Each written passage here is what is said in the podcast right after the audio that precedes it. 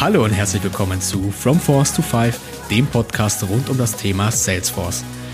In dieser Folge verlassen wir bewusst das eigentliche Thema des Podcasts und reden über Change Management. Ein sehr bedeutendes Thema, das in vielen Digitalisierungsprojekten leider noch oft vernachlässigt wird. Hierfür spreche ich heute mit dem Wirtschaftspsychologen und Ex-Top-Manager Franz Herrlein.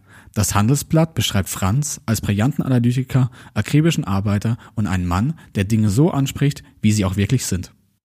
Er war Partner bei Bain Company, bei der Boston Consulting Group und im Top-Management großer Banken, wie zum Beispiel der Deutschen Bank oder der UniCredit. 2016 verlässt er anschließend seine Vorstandspositionen und gründet die Unternehmensberatung Alpine One. Dort konzentriert er sich als Leadership Advisor mehr auf den Menschen und weniger auf die Zahlen. Los geht's!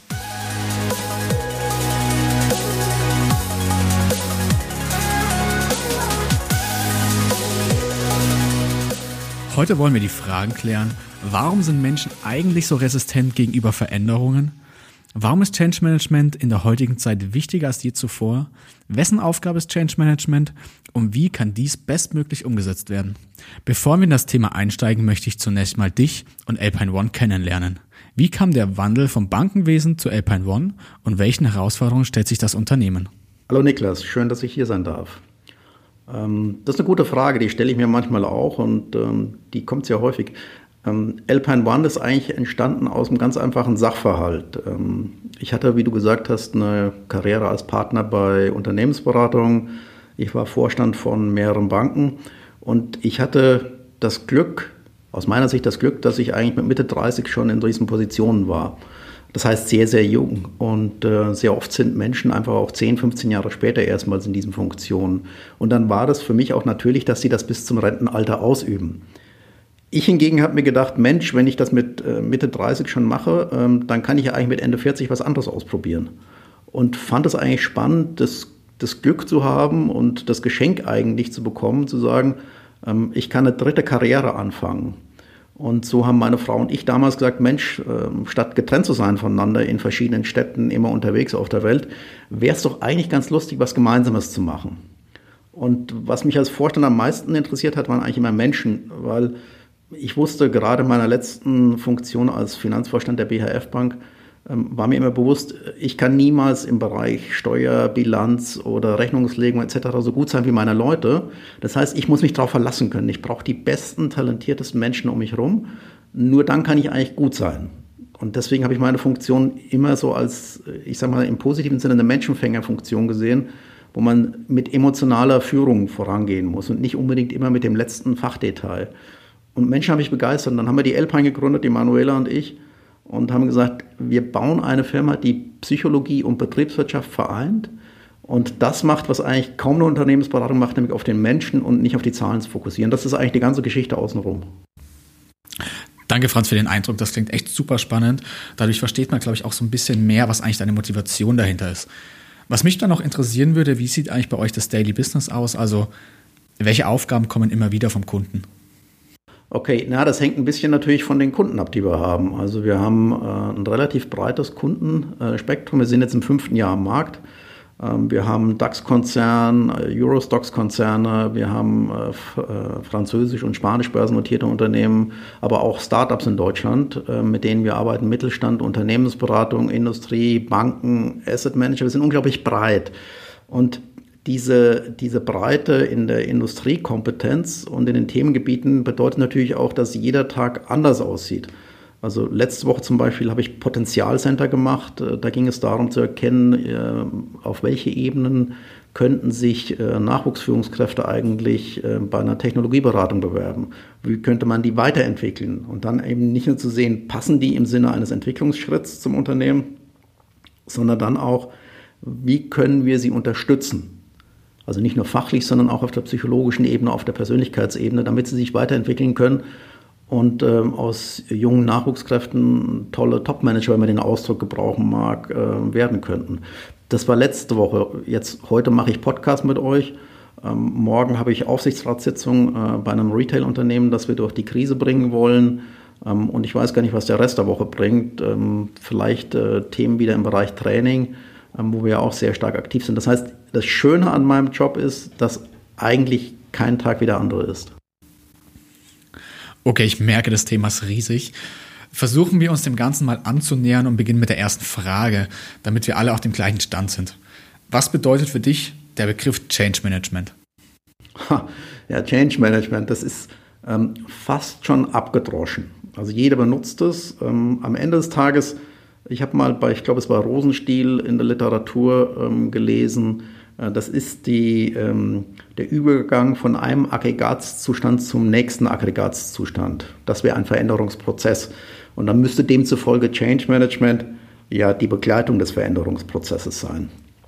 Ähm, ich sehe es ein bisschen anders in der Hinsicht, dass ich sage, Wandel, Change, Veränderung ist ja ganz was Normales. Ich meine, wir haben Wandel, solange es Menschen gibt auf Erden ähm, und in Unternehmen natürlich genauso.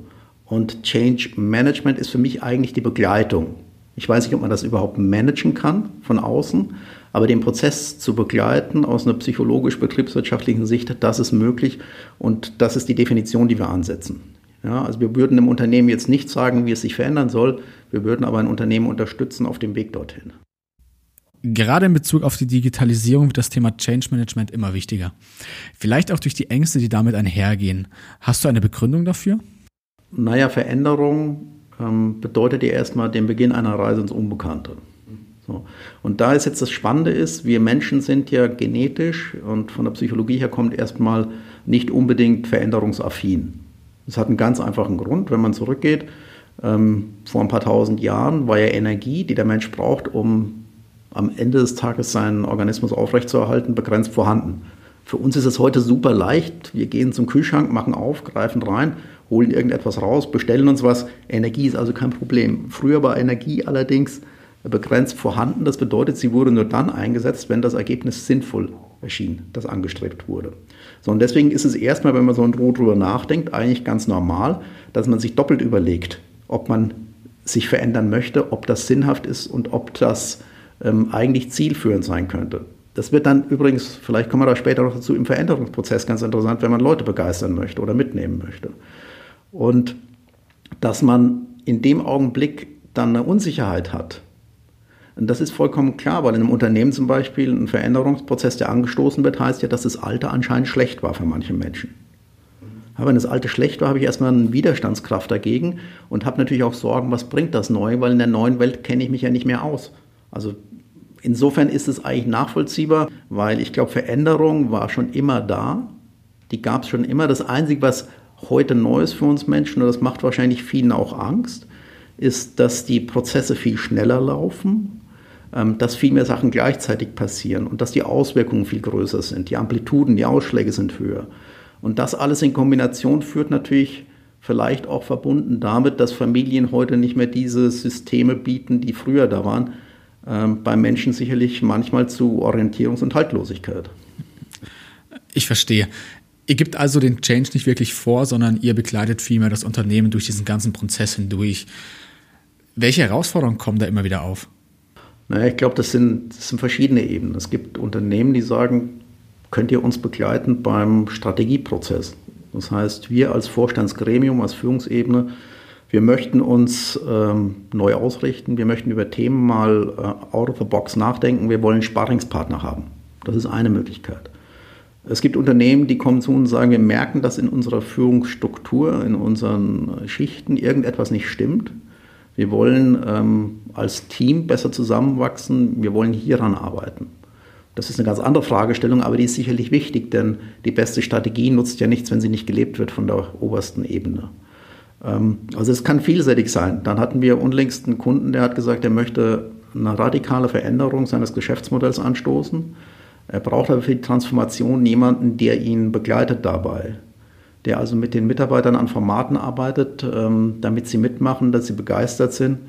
Ähm, denn wie ich eingangs gesagt hatte, wenn Veränderung Sorgen erzeugen kann, Unsicherheit erzeugen kann, dann ist es auch natürlich, dass nicht jeder sofort begeistert ist davon. Und da kann man auch sehr stark dran arbeiten an diesen Themengebieten. Und äh, zu guter Letzt sicherlich auch äh, Kommunikation. Wie muss ich eigentlich mit Menschen reden, damit Botschaften ankommen?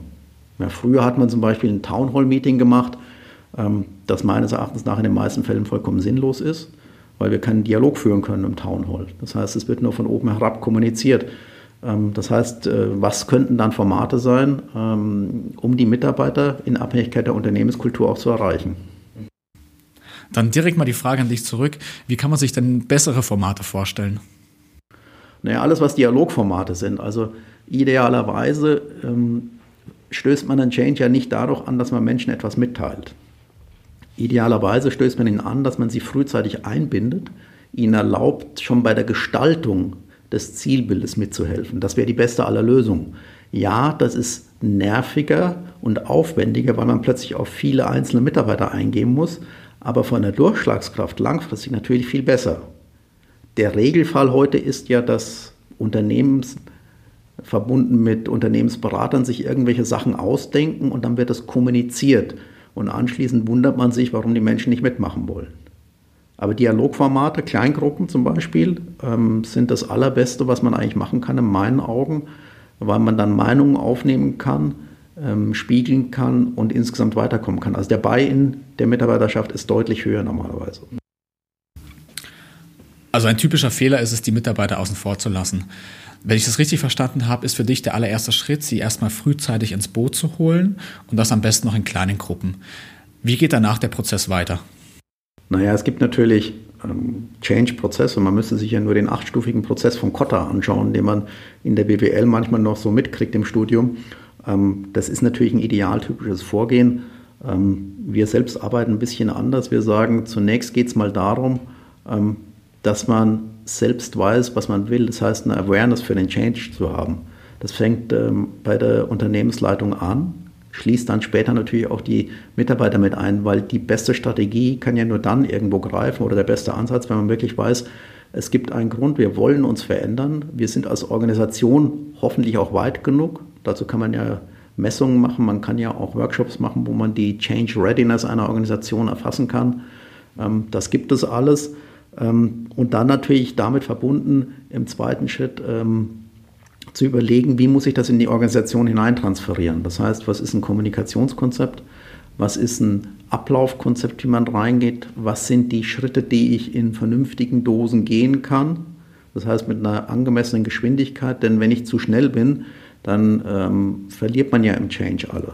Wenn man sich die klassischen Change-Kurven anschaut, äh, die kommen aus der Trauerforschung, ich glaube, das war Elizabeth Kübler-Ross, die das gemacht hat, ähm, dann sieht man ja am Anfang ist meistens so eine Art Schockzustand.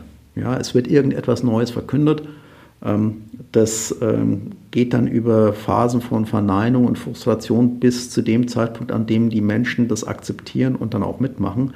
Und durch diese Kurve läuft der eine schneller und der andere vielleicht ein bisschen weniger schnell durch. So, da ist jeder individuell. Und deswegen finde ich auch, dass es in dem Prozess ähm, immer möglich sein muss, die Geschwindigkeit entsprechend anzupassen. Sonst ähm, verliere ich einen Teil der Belegschaft. Das heißt, die Unternehmen, die sehr, sehr schnell durch Change-Prozesse durch wollen, scheitern oftmals daran, dass sie schlichtweg ihre Belegschaft überfordern. Du hast gerade eben schon das Schlagwort Change Readiness erwähnt, was ja übersetzt so viel bedeutet wie, es gibt Personen, denen fällt es schwerer, sich an Veränderungen anzupassen und es gibt Personen, für die ist das leichter. Wie geht man damit um? naja, ähm, die Geschwindigkeit ist gar nicht mal das Problem im klassischen Sinne, sondern du hast eben Menschen, die sind vielleicht sehr begeistert, stehen dem Ganzen positiv gegenüber. Du hast Menschen, die sind vielleicht zurückhaltend, skeptisch, bis hin zu ablehnend oder sogar ähm, dagegen angehend, also dem Change gegenüber äh, feindlich gestimmt. Auch das gibt es natürlich. Ähm, der erste Schritt für mich ist erstmal, diese ganzen Reaktionen überhaupt nicht zu verurteilen. Der zweite wäre dann Multiplikatoren zu finden. Das heißt Menschen, die sich hinter die Idee stellen, die auch glaubwürdig transportieren können, dass die Veränderung Sinn macht, wo die Reise hingeht und dann ganz wichtig Anfangserfolge feiern. Je mehr ich Menschen erklären kann und zeigen kann, dass es klappt, desto eher ist es möglich, ähm, auch diejenigen, die vielleicht abwartend oder zögernd waren, ähm, auf die Seite der äh, Change-Bewegung zu ziehen und es wird immer welche geben, die vielleicht auch ähm, danach, trotz aller guten Argumente, dagegen sind. Da muss man sich vielleicht manchmal die Frage stellen, ob die in dem Unternehmen richtig sind. Ähm, denn man kann natürlich nicht äh, die Geschwindigkeit immer am langsamsten ausrichten. Mhm. Ich glaube, wir sehen, es gibt einfach unterschiedliche Typen von Menschen, gerade bei diesen Prozessen. Kann man aber allgemein sagen, dass es ähm, so gewisse Grundvoraussetzungen gibt, damit ein Change überhaupt erfolgreich sein kann? Naja, also ich glaube, ein wesentlicher Punkt ist, ähm, dass Mitarbeiter Sinn und Zweck verstehen müssen. Vielleicht ist müssen das falsche Wort, sollten. Denn wenn ich einem Menschen nicht Sinn und Zweck einer Veränderung erklären kann und auch nicht, welchen Beitrag er oder sie dazu leistet und welche Rolle diese Person danach hat, dann ist es natürlich unglaublich schwierig, loszulaufen. Also da sind wir mehr im Bereich der Psychologie. Da helfen ganz, ganz viele Folien ähm, und Erklärungen und Videos überhaupt nichts. Der Einzelne muss verstehen, welche Rolle er spielt darin. Denn je mehr Zuversicht ich gebe ihm, je besser ich nicht nur das Zielbild, sondern auch den Weg dorthin beschreiben kann, umso leichter wird das für denjenigen, sich einzubringen. Und das ist ja ein, ein Fehler bei vielen Projekten, wenn man sich zum Beispiel äh, Kostensenkungsprojekte klassischer Art ansieht. Auch oft als Transformation beschrieben. Und dann passiert ja Folgendes: Es wird eine Zahl irgendwo hingeworfen. Das heißt, 20 oder 25 Prozent oder mal 15 Prozent werden jetzt eingespart. Ähm, für den einzelnen Mitarbeitern ist es zunächst mal überhaupt nicht beruhigend, denn es wird ein Meeting gemacht, es wird die Zahl genannt, äh, oftmals auch für Analysten, und der Mitarbeiter weiß ja noch gar nicht, wie es ihn jetzt betrifft. Das heißt, im schlimmsten aller Fälle muss er noch ein paar Wochen oder Monate warten, bis dann endgültig verkündet wird. Dem Mitarbeiter interessiert die Zahl 15 oder 20 Prozent wahrscheinlich aber gar nicht, sondern er möchte ja nur wissen in seinem Nukleus, was passiert eigentlich. Und wenn ich jetzt immer auf der aggregierten Ebene bleibe und lange Zeit Unklarheit lasse, dann kann ich natürlich nicht erwarten, dass auf der unteren Ebene alle begeistert mitmachen. Und deswegen tritt ja in einem Change-Prozess sehr oft auch eine Lähmung ein, dass die Belegschaft sich komischerweise nicht bewegt. Und da gibt es vieles, was zum Erfolg beitragen kann. Ich finde auch, es muss vorgelebt werden. Wenn ich zum Beispiel äh, eine radikale Geschäftsveränderung vornehmen möchte, gleichzeitig damit vielleicht Kosteneinsparungen und Entlassungen verbunden sind, was ja jetzt mal keiner per se toll findet, ähm, dann muss eine Geschäftsleitung das auch vorleben. Die muss auch auf etwas verzichten, die muss auch Opfer leisten. Denn wenn immer nur alle anderen Opfer leisten, dann bringt es wahrscheinlich relativ wenig, wenn man die Belegschaft überzeugen will.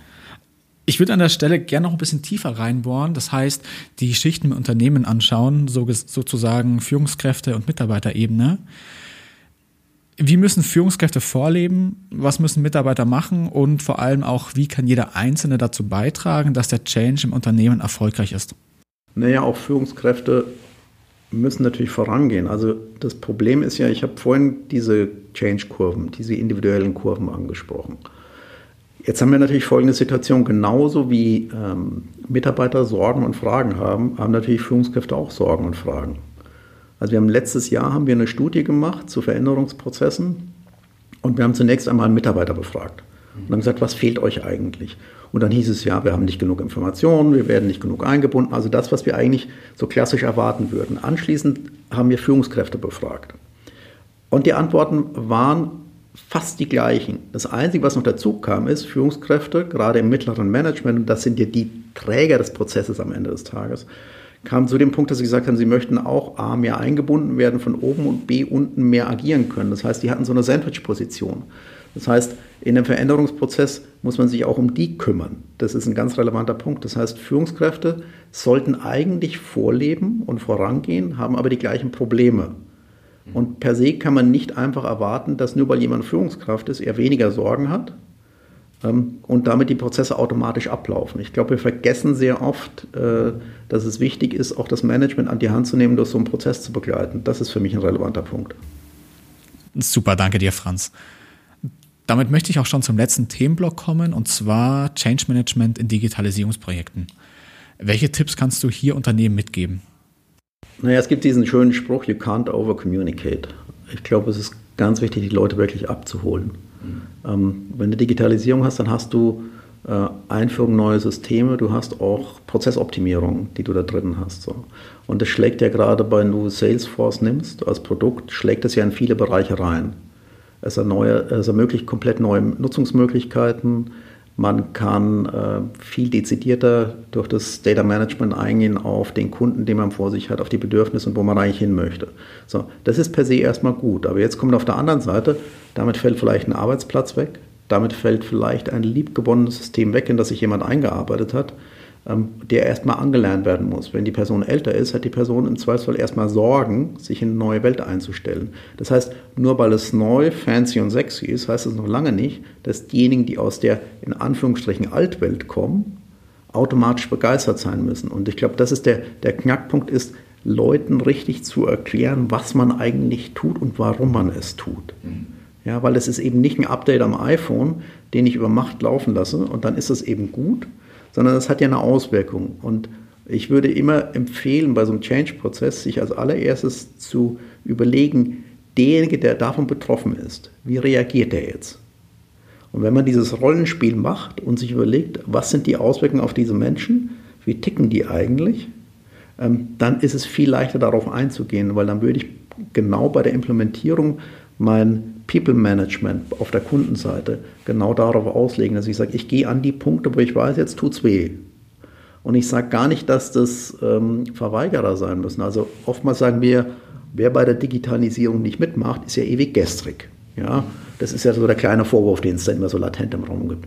Ähm, aber so würde ich gar nicht bewerten, sondern ich würde mir nur die Frage stellen, was passiert.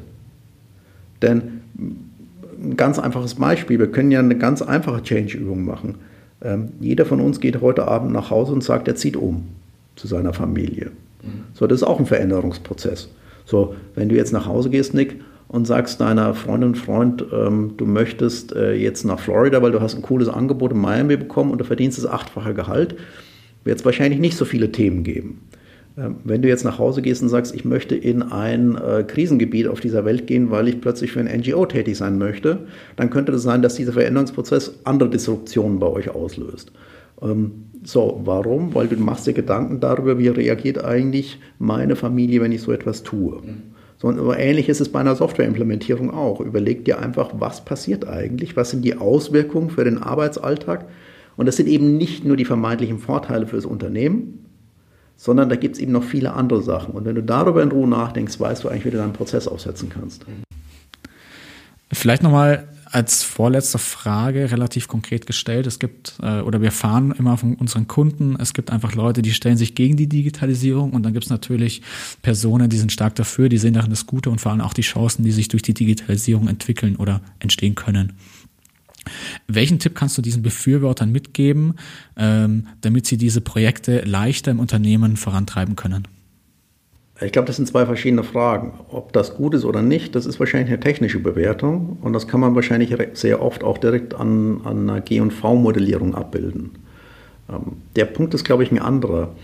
Ähm, wenn du heute als Chief Digital Officer oder Chief Transformation Officer irgendwo reingehst, wenn du solche Themen machst und damit den Change ertreiben willst, ähm, dann wird dir wahrscheinlich, was das fachlich-inhaltliche angeht, kaum jemand widersprechen, dass es Sinn macht, eine Digitalisierungsinitiative durchzuführen. Ähm, und dass Change vielleicht äh, der falsche Ausdruck ist, weil Veränderung Normalzustand geworden ist. Das heißt, die Change-Kurven laufen so schnell hintereinander ab, dass wir einfach immer in der Veränderung sind. Das ist die neue Welt. Ähm, der Punkt ist vielleicht eher, dass du ja in die Herrschaftsbereiche, in die Machtstrukturen eingreifst.